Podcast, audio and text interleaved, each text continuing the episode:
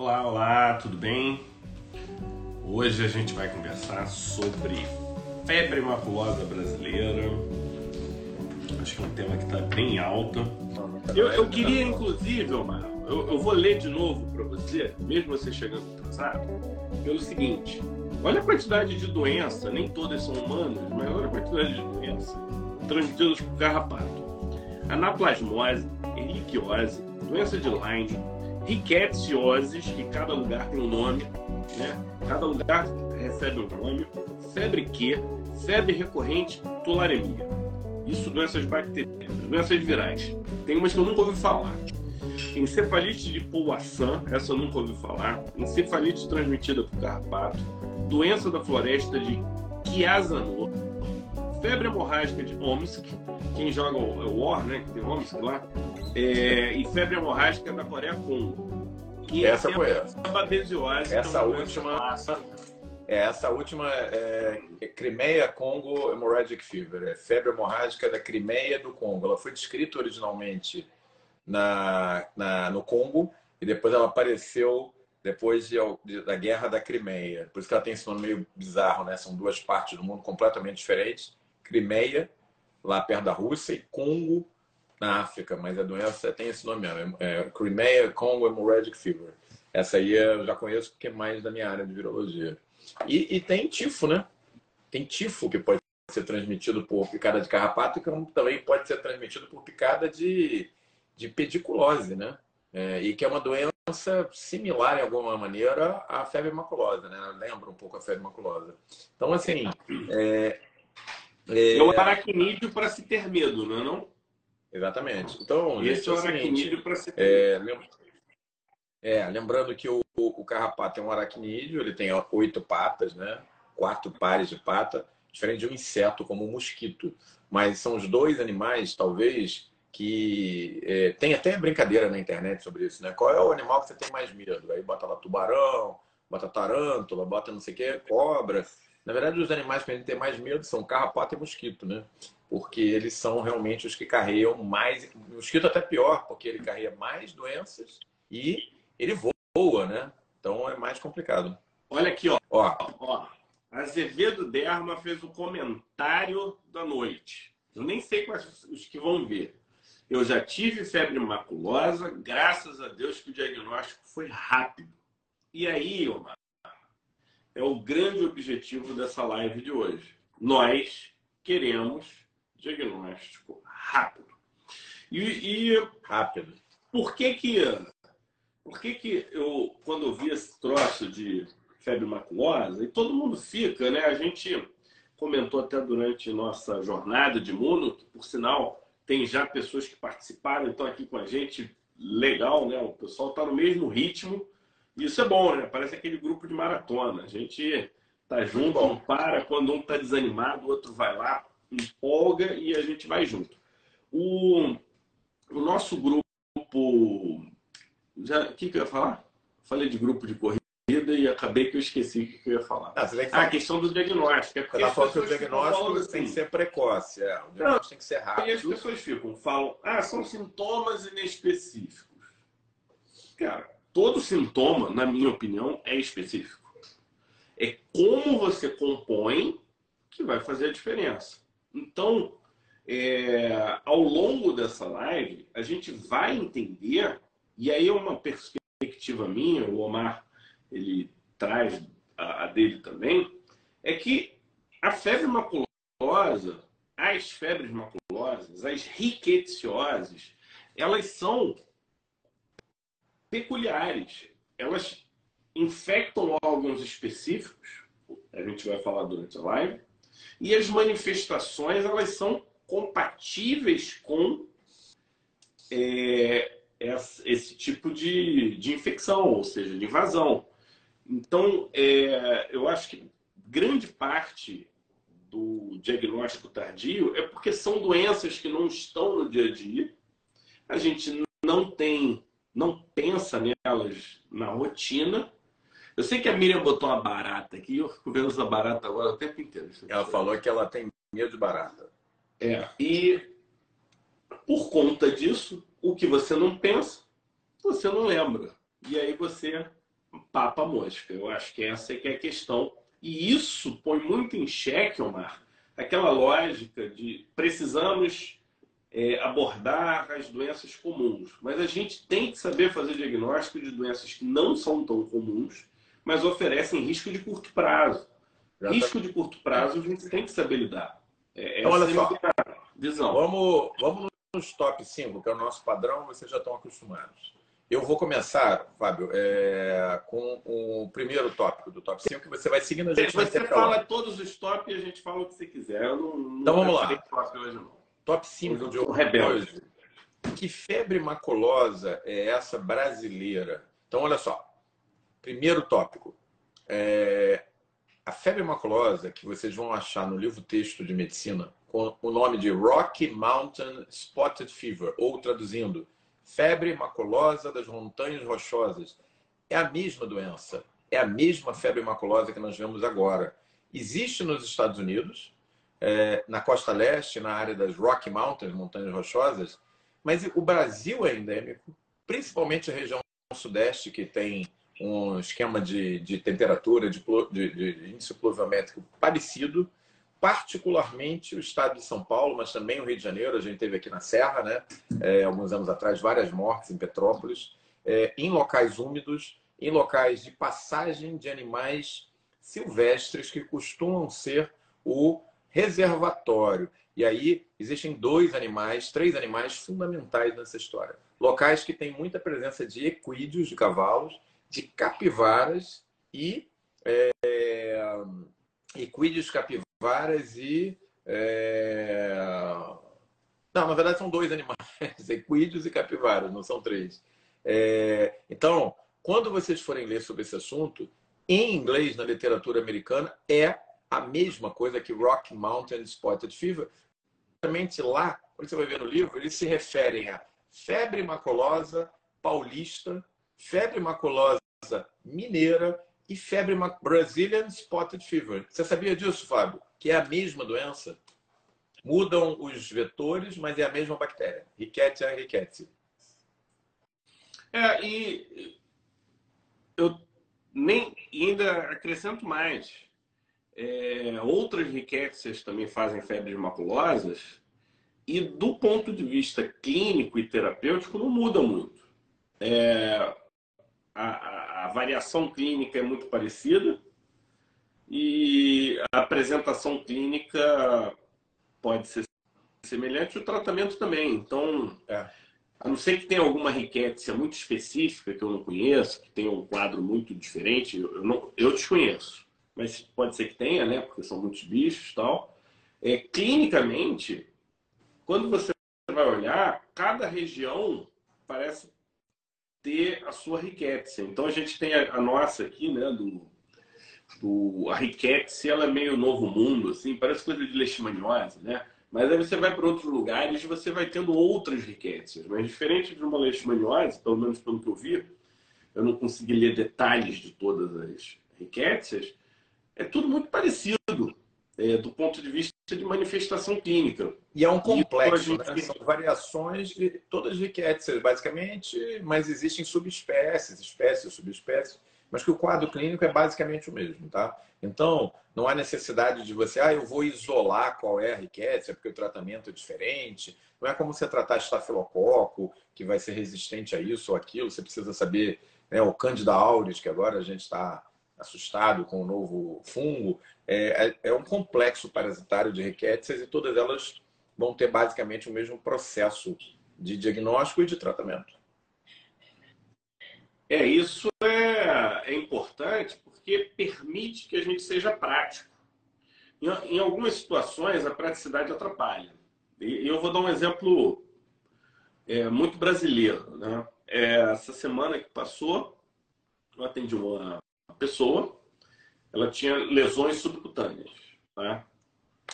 É, e essas lesões subcutâneas, numa pessoa que tinha um PPD alto, uma lesão pulmonar e deram o diagnóstico de tuberculose por conta da lesão pulmonar, lesão de pele e o PPD. Em momento nenhum, o BAR foi positivo, em momento nenhum, o PCR foi positivo. O tratamento já está pré-definido em nove meses. Nesse caso, não faz muito sentido o teste terapêutico, na minha cabeça. Espera um pouquinho mais. A paciente não está emagrecendo, a paciente estava eutrófica. Então a gente tem margem de trabalho ali. Diferente de uma possível febre maculosa. Porque você, seis horas depois, pode ser a diferença entre o paciente bem mal. Então, a resposta é boa. O tratamento é curto.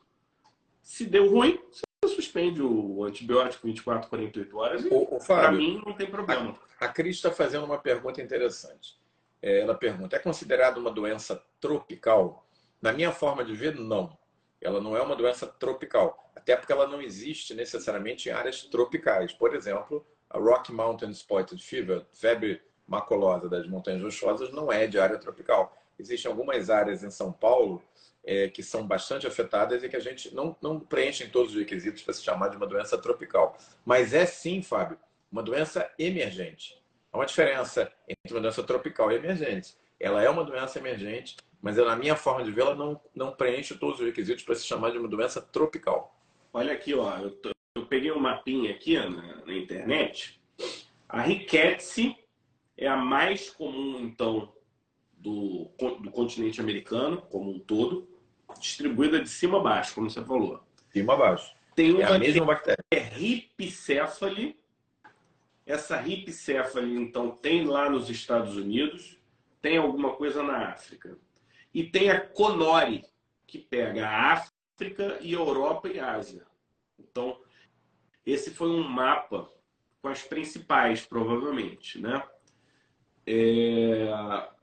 E aí eu estou abrindo um segundo mapa aqui. Enquanto o mapa do Fábio está abrindo, deixa eu fazer um parêntese para vocês e contar uma história interessante. Essas bactérias foram descritas por um cara chamado Ricketts, daí Rickettsia, é o nome dele, Ricketts. Ricketts morreu de febre maculosa. Os primeiros pesquisadores que foram às Montanhas Rochosas para trabalhar com é, pesquisa de febre maculosa, vários deles morreram de febre maculosa. É uma doença com uma taxa de mortalidade muito alta. Então, lembre-se, Rickettsia vem de Rickett, o, o, o, o, pesquisador americano, de origem americana, que primeiro descreveu essa família e que morreu da doença. Vai lá, Fábio, conta da do É, e o olhando no segundo mapa aqui, tem mais de 20 espécies de riquétias distribuídas no mundo. Eu achei interessante um aqui, que nas Américas, então, a gente tem esse desenho. Agora, tem um aqui que fica nos Estados Unidos que está associado ao esquilo, que é a Provazec. Rickettsia provazec. Então, só para. Riquetes Provazec não é do tifo, não? Tifo, tifo. Não, a do tifo é, é de pulga e é a tif. Ah, é, salmone... é, é a Riquetes. É, tá bom, então beleza. Bom, vamos seguir. A gente já viu então que o agente etiológico vai ter pequenas variações, mas basicamente eles são da mesma família, que você acha no continente, uma doença clássica do continente americano, de norte a sul, tem nos Estados Unidos, tem na Europa, na América Central, tem na América do Sul vai até a Argentina, é, em áreas quentes, mas não necessariamente tropicais, com muita água, normalmente com muita água, e no Brasil, passagem de cães e capivaras. Isso é importante, porque esse é o desenho epidemiológico da situação. Então, se você vai numa fazenda de criação de gado, ou num local como aqui no Rio de Janeiro nós temos com circulação de capivaras, em áreas úmidas aqui no Rio de Janeiro, tem as capivaras que habitam aqui a Lagoa Rodrigo de Freitas e a gente tem que ficar mais cuidado. Obviamente, pessoal, tem um dado muito importante. Isso não é um sinal verde, muito pelo contrário, de fazer qualquer tipo de agressão ao animal. É, eu estou fazendo esse comentário, Fábio, porque houve aqui uma situação, não por causa de febre maculosa, mas há uns dois meses atrás, de que uma capivara na Lagoa do Rodrigo de Freitas foi morta a pedrada. As pessoas começaram a jogar pedra e mataram o animal. Então a gente tem que ter esse cuidado de não criar pânico. No entanto, é importante que a gente saiba quais são os reservatórios é, naturais da, da, da bactéria. lembrando os cavalos, né? Cavalo é, é cavalos e equídeos, né? E as capivaras, tá? É, vamos seguir. Top 4 de hoje. Por que, que as riquétias são tão disseminadas? Por que, que tem tanta riquétia? Riquétia, riquétia para tudo que é lado no mundo inteiro, quando você normalmente não tem essa distribuição numa doença é, emergente. E aí vem uma história interessante por trás. Porque riquétias, Fábio, são alfa-proteobactérias. E elas têm uma longa história de, vamos dizer assim, comensalismo conosco. Na verdade, se acredita que no passado, todas as mitocôndrias, todos os seres eucariotos que têm núcleo, né? fungos, plantas e bactérias têm pequenas usinas de força dentro das células, chamadas mitocôndrias. Células animais têm mais mitocôndrias, células de plantas têm menos mitocôndrias e por aí vai. Todas essas é, mitocôndrias têm DNA próprio. Sabe que num passado remoto, uma bactéria original engolfou as bactérias originais que deram origem à mitocôndria. E aí vai a surpresinha. É, essa bactéria original, que hoje são as nossas mitocôndrias, é muito similar em termos de estrutura filogenética e de DNA com as rickétsias. Rickétsias são exemplos de alfa-protobactérias e se admite que as bactérias originais que deram origem às mitocôndrias também eram alfa-protobactérias. Você sabia dessa, dessa, dessa? Essa é Não, bem legal. É, eu, eu, sabia, eu sabia recente, eu dei uma lida, né? Então sabia que era da família, não sabia da relação que eles eram tão próximos assim da, é. das mitocôndrias e a relação da mitocôndria, no estudo que você falou, a gente tem live nossa, né? É. Quando a gente fala de herb, quando a gente fala de é, de alguns aspectos evolutivos que eu não sei se vocês sabem, mas o Omar ele tem um, ele é um paleopesquisador. Né? Então toda oportunidade que ele tem de olhar o nosso passado. O Fábio está travando para mim, ó, a tua, a tua voz e o teu um pouquinho para mim. Só para mim ou se eu acho que é a internet, eu não sei se é a minha ou se é a sua. Vocês estão tendo, vocês estão ouvindo a gente, estão tendo dificuldade de ouvir a minha ou o Fábio? Que o Fábio está dando uma travada. Tá ruim, seu, seu Fábio ou seu Omar? Bom, então, enquanto a gente, Omar, Omar está travando, então sou eu. Eu vou, eu vou para o meu Wi-Fi aqui, vamos ver se melhora. Me dá um segundo aqui.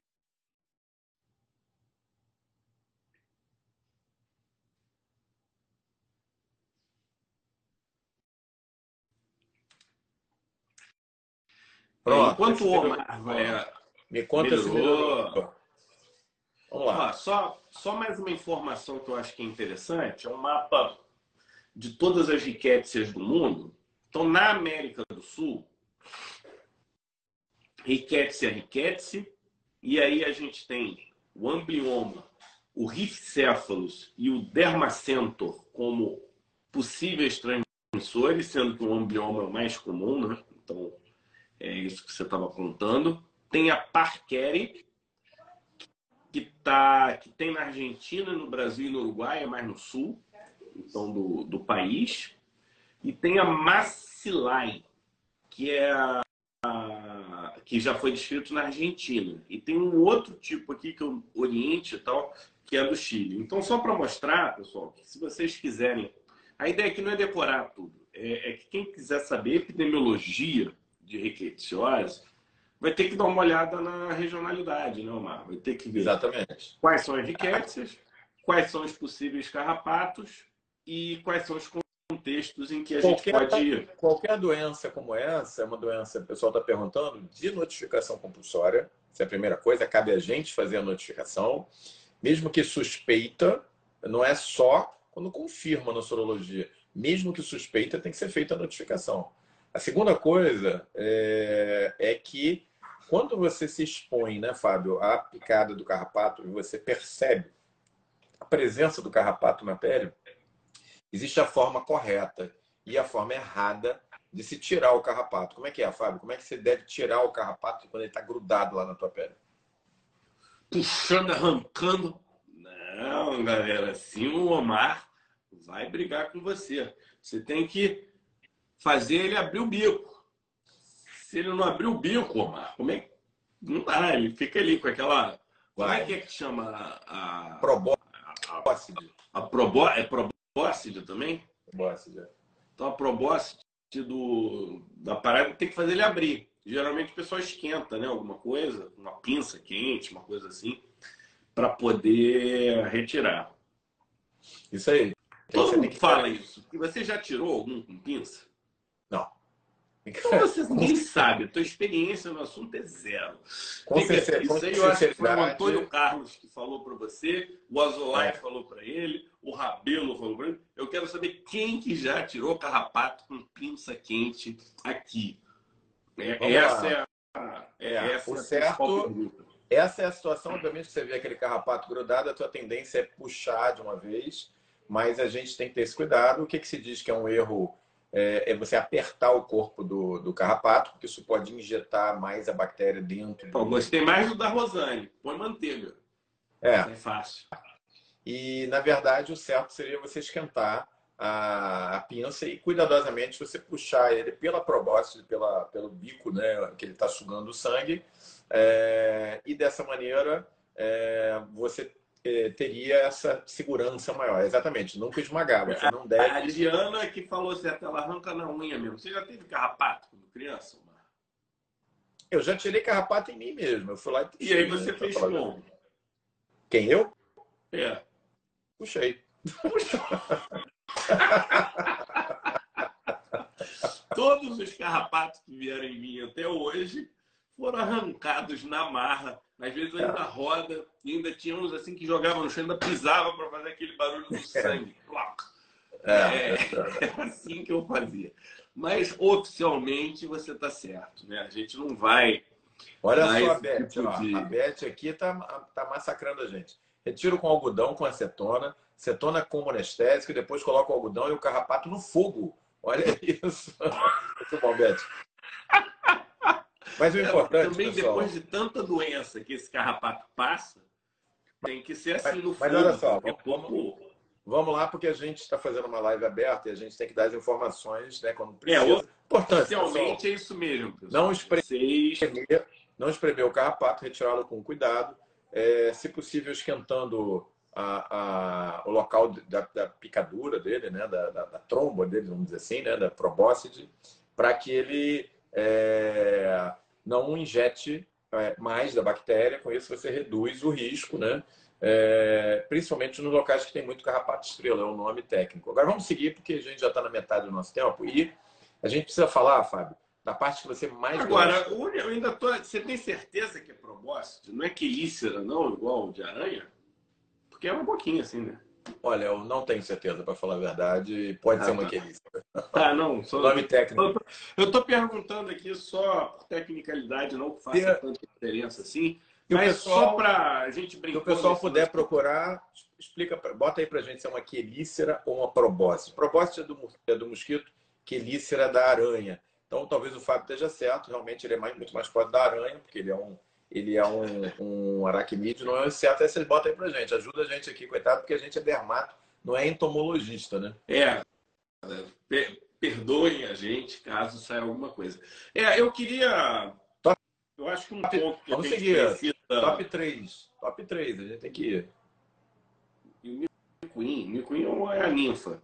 É a ninfa do carrapato. Ninfa ninguém nem vê, né? É impossível ver ninfa. Mas eu vou te falar. Fábio, eu estava dando uma checada nisso e o, e o carrapato estrela ele pode transmitir a doença em qualquer fase da vida dele, inclusive na é, fase assim. de ninfa. Tá?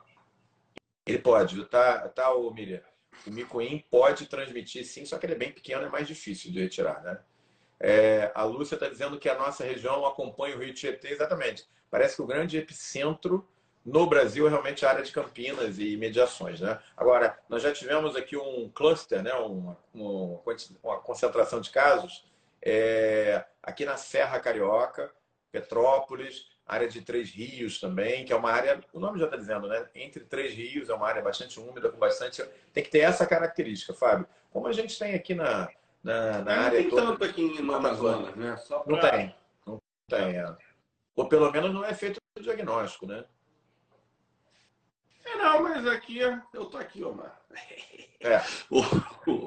Não, nunca vi caso suspeito. O... E aí eu acho que no nosso top 3, o que, que você separou? Você separou alguma coisa ou posso fazer uma sugestão aqui? Pode fazer uma sugestão. Quando que a gente suspeita que uma pessoa foi picada por carrapato? Vou chamar eu vou de picado só, aqui. Eu vou fazer só um teaser para você. Eu já tive um caso. Eu já tive um caso de febre maculosa. Ah, legal. É, há uns três anos atrás, esposa de um amigo meu. é, que era corredora, fazia trekking, mas ela gostava de correr na mata, uma área mais aberta. Ela teve o quadro e eu vou te dizer, eu não fiz o diagnóstico naquele momento. Três anos atrás eu não fiz o diagnóstico dela.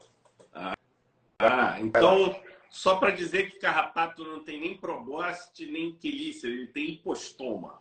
Hipostoma, tá bom. Hipostoma. Só para. Então tá aí, pessoal.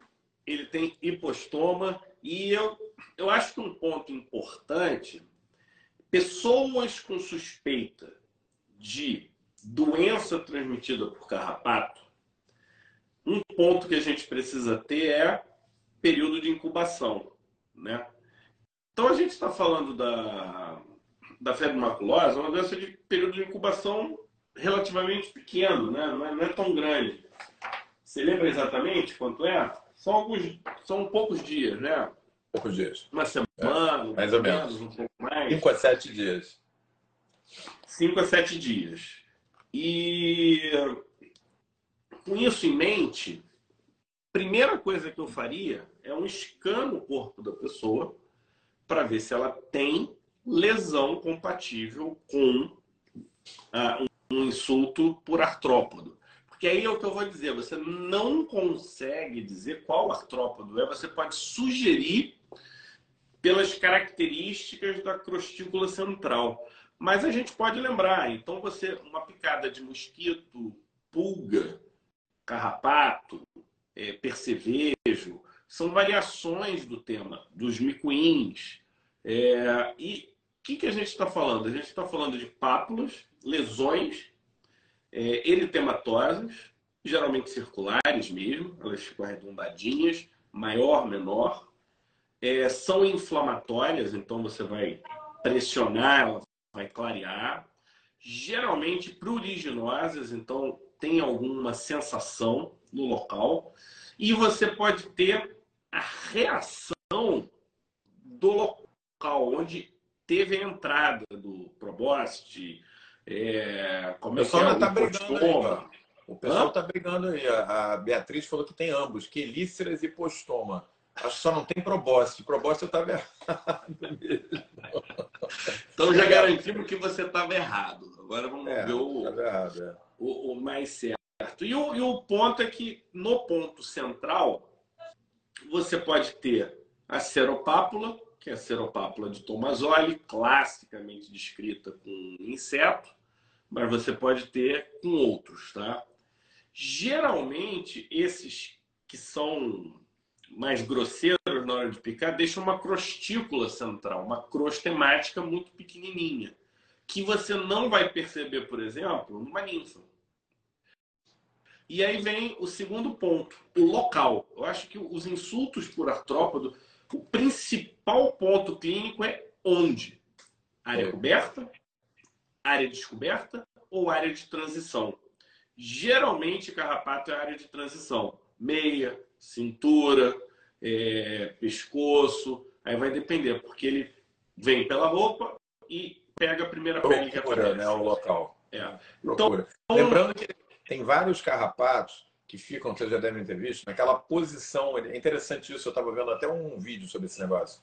A ninfa ela vai desenvolvendo, ela migra, quando ela chega na forma adulta, ela vai para a ponta da planta e ela fica ali com, com a garra, né? Quelícera, como você quiser, esperando.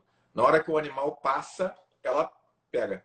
É, é naquele momento que ela gruda em você e vai. Temperatura, precisa, né? É, você não precisa assim deitar na grama, ficar rolando, isso não. É não. passar pela mata, pelo pouquinho mais alto, aquilo já gruda em você na roupa e para. Então... então, acho que esse é o primeiro ponto. Histologicamente, você é, é eosinofílico, na maioria das vezes, né? Então, a gente está falando de infiltrados eosinofílicos. É, em artrópode, em, em, mosquito, é muito comum você ter eosinofilia periécrina, perifolicular e espongiose eosinofílica. Eu não sei dizer carrapato. Não, não me espantaria se fossem características histológicas muito parecidas, porque na, na clínica é parecido, e aí você precisa conhecer os insetos. Né? Quanto mais você conhece inseto, mais, mais você vai conseguir. Márcia fez uma pergunta interessante, Fábio. É, na dermatoscopia, tem alguma característica? Eu acho que a dermatoscopia você vai ver clareza do ponto, ponto central, do ponto de, de entrada central. Acho que a dermatoscopia funciona bem aí e pode funcionar também, por exemplo, micuim, raramente é um micuim só, tá? Diferente do carrapato adulto, geralmente o micuim é um monte. E aí você tem várias lesões na perna e essas lesões são muito pequenininhas e as pessoas podem confundir com petequia. Então, a, a, dermatoscopia é, é ótimo para fazer pressão e, e, tirar eritema ou não, se você tem dúvida se é vascular ou não. E vocês vão ver que é, esse é um dado que vai fazer diferença na tua análise de suspeita de febre maculosa. O André, a tua pergunta é bem interessante. Guarda um pouquinho que ela vai ser nosso top 1 de hoje. A pergunta é: toda vez que o paciente teve contato com o carrapato, deve entrar com a doxiciclina? Guarda essa pergunta, nós vamos guardar também. Ela vai ser a nossa última, vai ser o nosso top 1 de hoje, tá? Segura aí um pouquinho, André, que é muito boa a pergunta. Vamos lá, Fábio. Ah, eu não sei como é que o Omar. Hoje a gente. Acho que é a primeira vez que a gente faz o nosso top 5, assim, quase que no stand-up, né? É. O... Mas eu queria aproveitar essa pausinha aqui e passar para quem está com a gente que a gente tem novidades, né? Primeiro dizer que eu gravei um vídeo. Você chegou a ver esse vídeo? Eu te mandei? Vi, muito bom. É, eu gravei um vídeo, tem uns 20 minutinhos, é, tá no link da bio, em que eu falo de febre maculosa e foco no diagnóstico de, a partir da pele, tá? Não, não, tô, não esgotei o assunto, nem de longe, é uma doença complexa em termos de suas manifestações, mas ali eu acho que eu levo um racional que facilita, né, Omar? A pessoa pensar. Ó, a Miriam, a Miriam viu também. Miriam, você viu? Viu? Gostou? Você viu, Miriam? Gostou do vídeo? O Fábio está aprovado para. Ou ele tá, ou estava muito gripado e. Reprovou. Não, nesse é... vídeo não, Miriam. Não, não é aquele, não é aquele Rios de, de um minuto, não. É um vídeo longo que o Fábio fez, de 20 minutos, tá? É, em que ele desenvolve bem mais o assunto. Me decepcionou agora. Não, esse vídeo. Não, até ela está falando do vídeo teu do Rios, que bombou, por sinal. Falando da chamadinha 60 lá. Mil, 60 mil visualizações. O cara bombou, virou um verdadeiro Instagrammer. Ele queria, inclusive, depois desse vídeo, largar o Pé Digital e, e seguir carreira solo. Mas eu falei, não, cara, fica e vamos seguir aqui com a vida, porque uma andorinha só não faz verão. Aí o Fábio aquietou, entendeu? Mas é o vídeo completo, tá? De 20 minutos. Ó, a Rosane viu. Rosane, você gostou? Conta aqui pra gente. Se você gostou, dá o seu. O seu Fábio está enganando lá nos 20 minutos. Bom, vem cá, vamos, vamos seguir aí que a gente tem que. Qual que é, é uma vez. Hoje? Temos, uma... temos 17 minutos. Então, uma vez, uma vez contaminado, né? Você se contaminou, a gente já falou da bactéria, a gente já falou do, do que é a origem dessa bactéria, qual o nome da bactéria, a distribuição geográfica dela. É, a gente já falou um pouquinho do vetor, né? Os diferentes vetores, quais são os animais que, é, que são reservatórios e que aumentam o risco quando você está por perto. É, áreas geográficas a gente já abordou, mais região sudeste, tudo isso é importante no diagnóstico, viu, gente? É, a Rosane está dizendo que foi muito bom, que foi ótimo, então, beleza. É, e aí a gente vai chegar à manifestação clínica. É, o Fábio. Olha aqui, ó, olha, olha a dermatoscopia aqui no nosso livro. Tá vendo? Olha. Muito bom. Identificando o micuinho. Muito bom. Aí, o micuinho em ação. E aí o Fábio tem defendido com muita razão essa posição, que é a posição do digital, de que, diferente do que tem em muitos livros, não existe uma, um aspecto incaracterístico, mas sim característico da lesão. A gente vai ter, além das alterações de febre, queda do estado geral, prostração intensa, a gente vai ter manifestações cutâneas em mais de 85% dos pacientes. Isso é muito alto, é, uma, é um percentual muito alto. E tem manifestações que nós somos capazes de observar e fazer, portanto, o diagnóstico precoce. Vamos lá, Fábio, vamos falar um pouquinho das manifestações cutâneas no top 2 da febre maculosa, que o nome já está dizendo é basicamente uma doença com manifestações na pele. É, o, o acho que o principal aqui, Omar, é a pessoa entender onde a riqueza vai.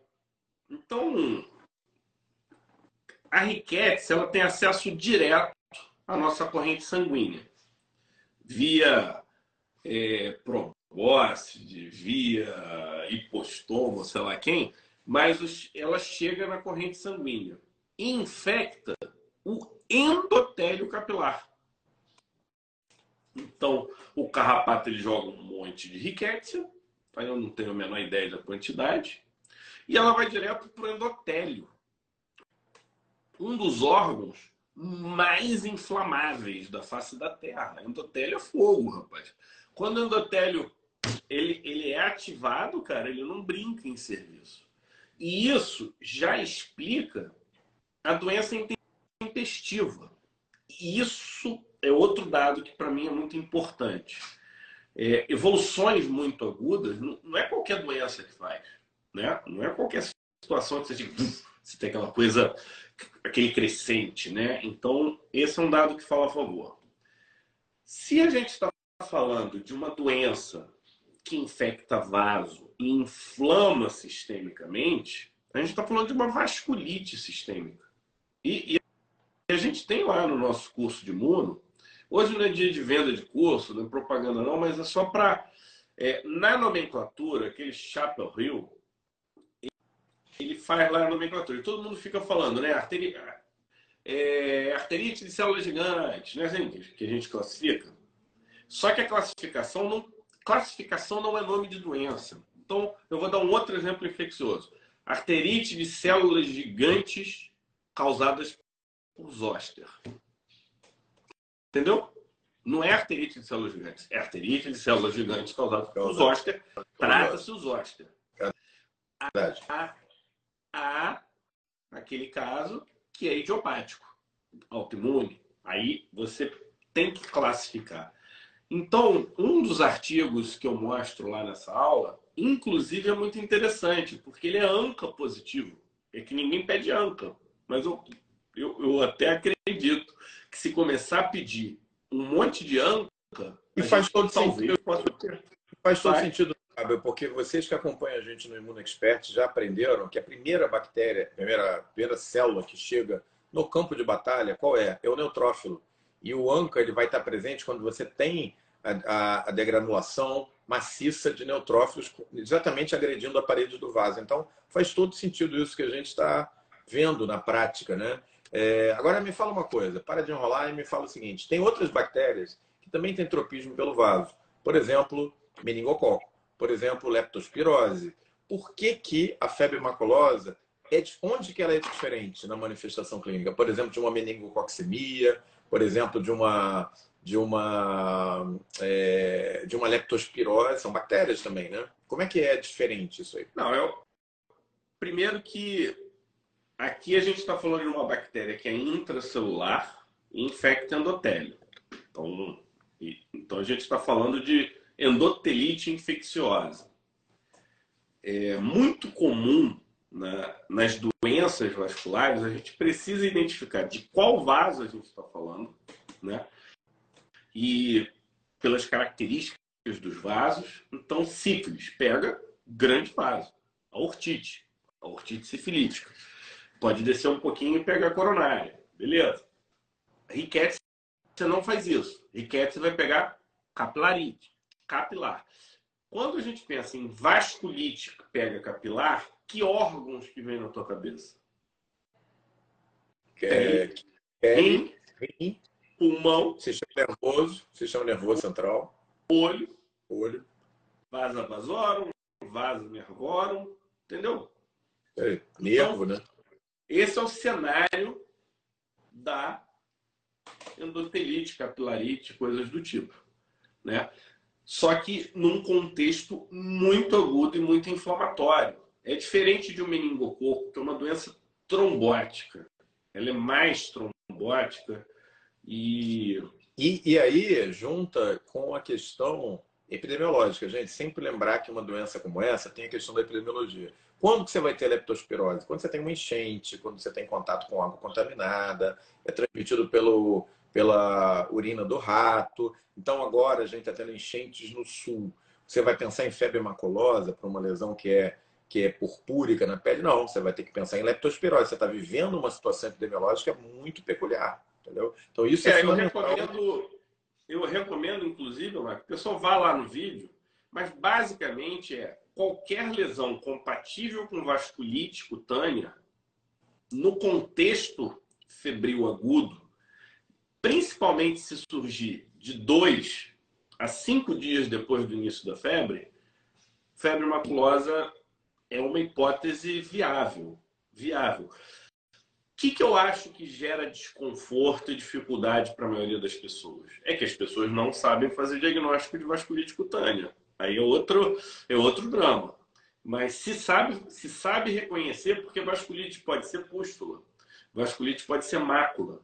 Petéquia é secundário, então você vai ter aquela mácula e as petequias no entorno. Você pode ter pápula, você pode ter nódulo, úlcera, bolha, nódulo, exulceração. Então, tentar decorar morfologia para fazer diagnóstico de vasculite cutânea é um desafio e e talvez esse seja o que tenha gerado Agora, esse Fábio, discurso né, de inespecífico.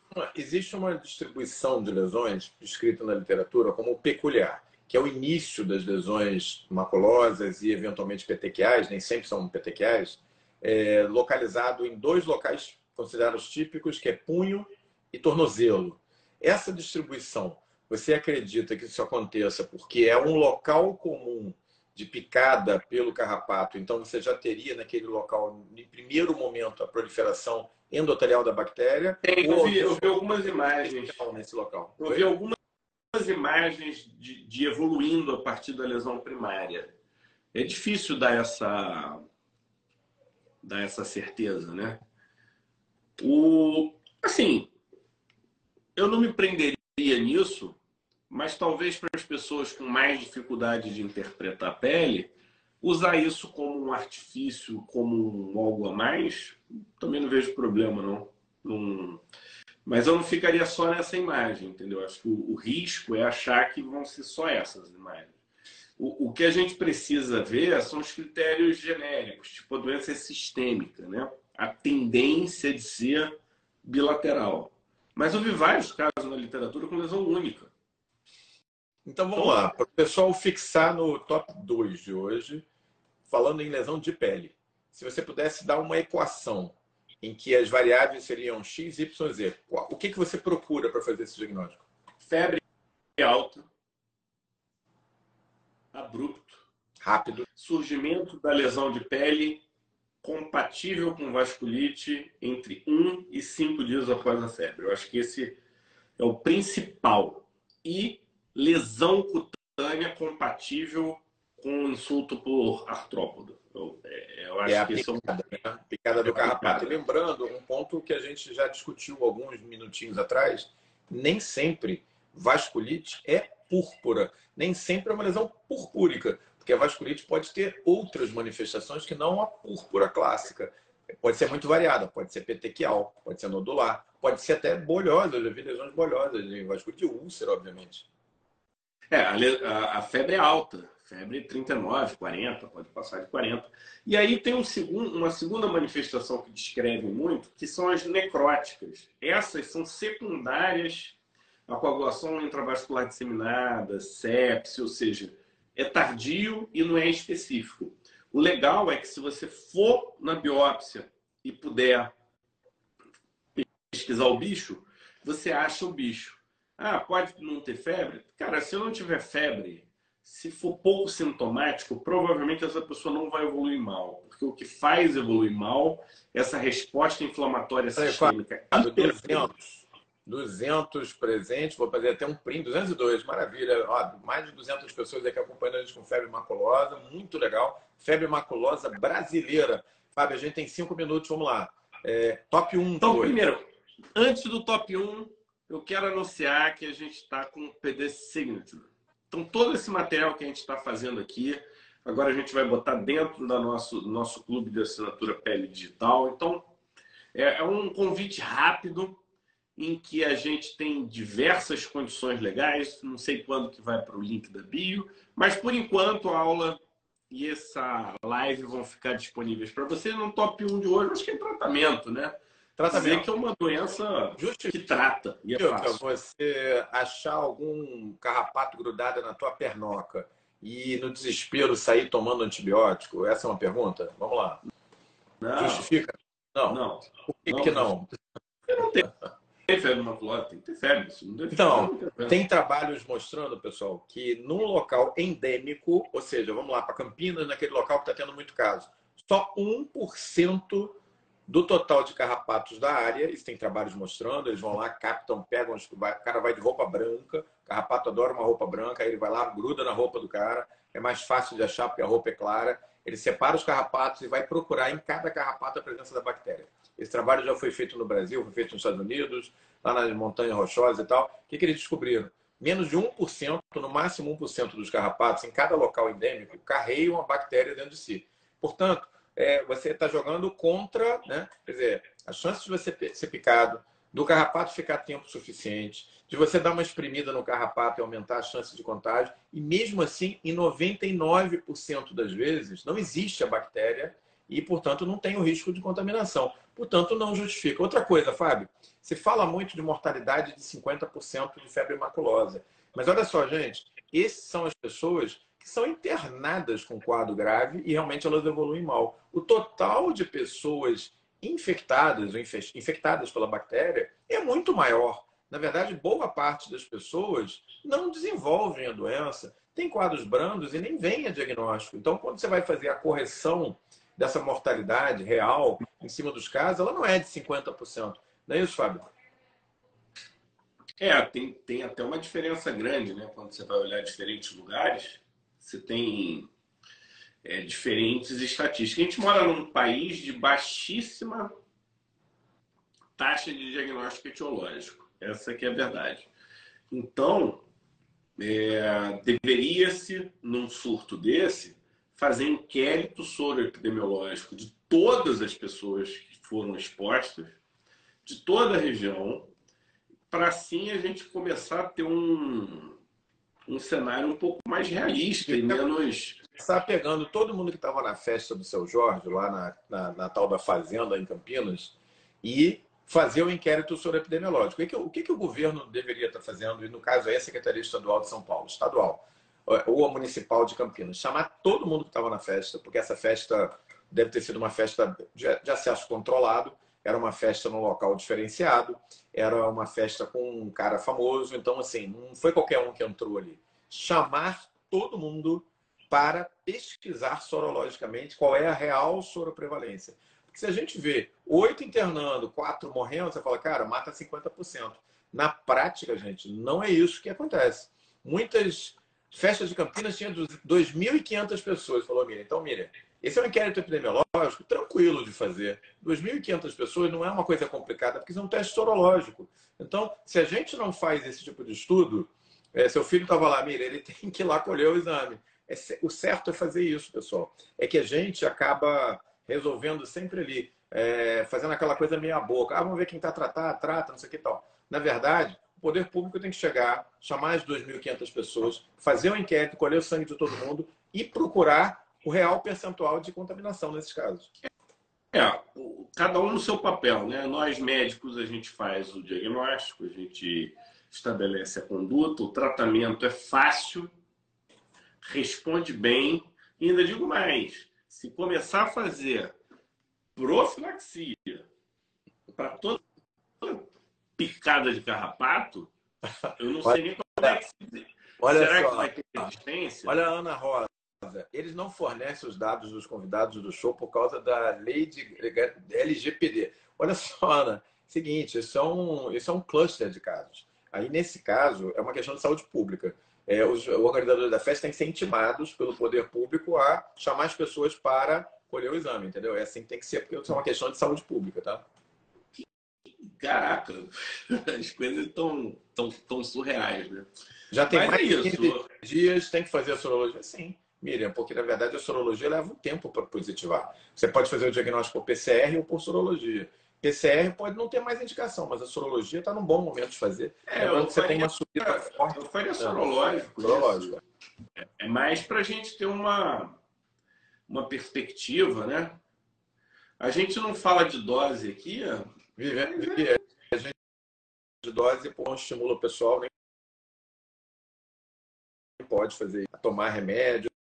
Isso é uma coisa que vai estar no vídeo do Fábio à disposição de todo mundo do Peridigital. Lá a gente fala de dose, os 20 minutos. Não, lá eu, falo, eu Fábio, acho que eu não falo de dose, não, mas. É, que, tá, que estão disponíveis no link, mas que em breve vão só para os alunos aí do Pé Digital que acompanham a gente lá no Dermat Expert, no agora vai ter o Infect Expert, né? Se você quer ver, ser expert, vem com a gente. E Fábio, eu vou te falar, eu estou chocado positivamente com essa live de hoje. Nós fomos lá para cima, duzentas e tantas pessoas participando pra caramba. Há muito tempo que eu não vi uma live com tanta participação, vocês mandando mensagem, descobrindo se era quelícera, que é, se era probóscide, como é que era o nome da parte lá do carrapato, hipostoma. Vocês bombaram, maravilhosa. A gente quer sempre fazer uma live maravilhosa como essa aí. Foi muito divertido hoje, hein, Fábio? É, vocês podem sugerir temas, né, que a gente possa discutir. É, e eu, eu acho que para a gente terminar, vamos fazer as notícias. Esse sábado o Guilherme e a Paula Periquito, a Paula ainda não confirmou, mas elas vão estar lá no evento, a MWC.